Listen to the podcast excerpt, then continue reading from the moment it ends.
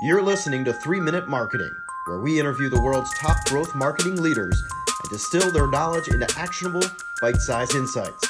Now, here's your host, Chris Mechanic. Hello and welcome to another episode of 3 Minute Marketing. This is your producer, Jared Flegel, and today we're trying something a little bit different for you guys. So, this is a solo episode where Chris is actually going to talk you through a 3 minute marketing growth hack that you can take and apply in your marketing straight away. The hack for this episode is all about how you can build the perfect list of prospects or accounts using technographics. So Chris is going to show you a Chrome extension you can use to find out what technologies your best potential customers are using and what they have in common so that you can build the perfect list of dream customers to go after.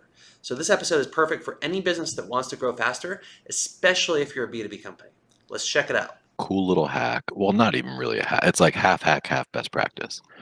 But best practice, whenever you're building a list, like a B2B list that's based on technographics, like what technology they're using uh, or what what their site is built on, the data sources are only so good. Like ZoomInfo will tell you there's a million sites, but you always want to go and check. Just click through to the site and check.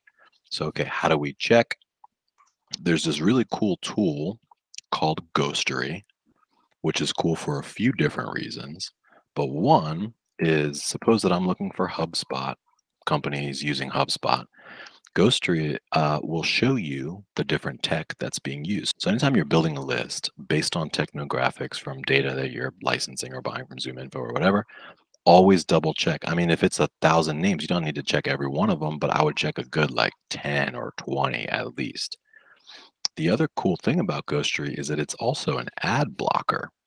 So, see, I have it running right now. So if I go to a website that's like flooded with ads, um, my ad blocker's on. So you don't actually see any ads here. And then it's like, whoops, looks like you're using an ad blocker. And it tries to get me to enable it. So watch what happens if I disable my ad blocker. This whole site just gets filled with ads. So it's annoying. You can leave it uh, off and you'll see ads, of course. Uh, but another thing that's really cool is that if you look at, like, say that you're doing research and you find a really awesome company, like a really awesome company type, like, say you like home services, right? Well, guess what? We can come over here now as a research activity and basically look to see all of the different tools that uh, Vivint is using.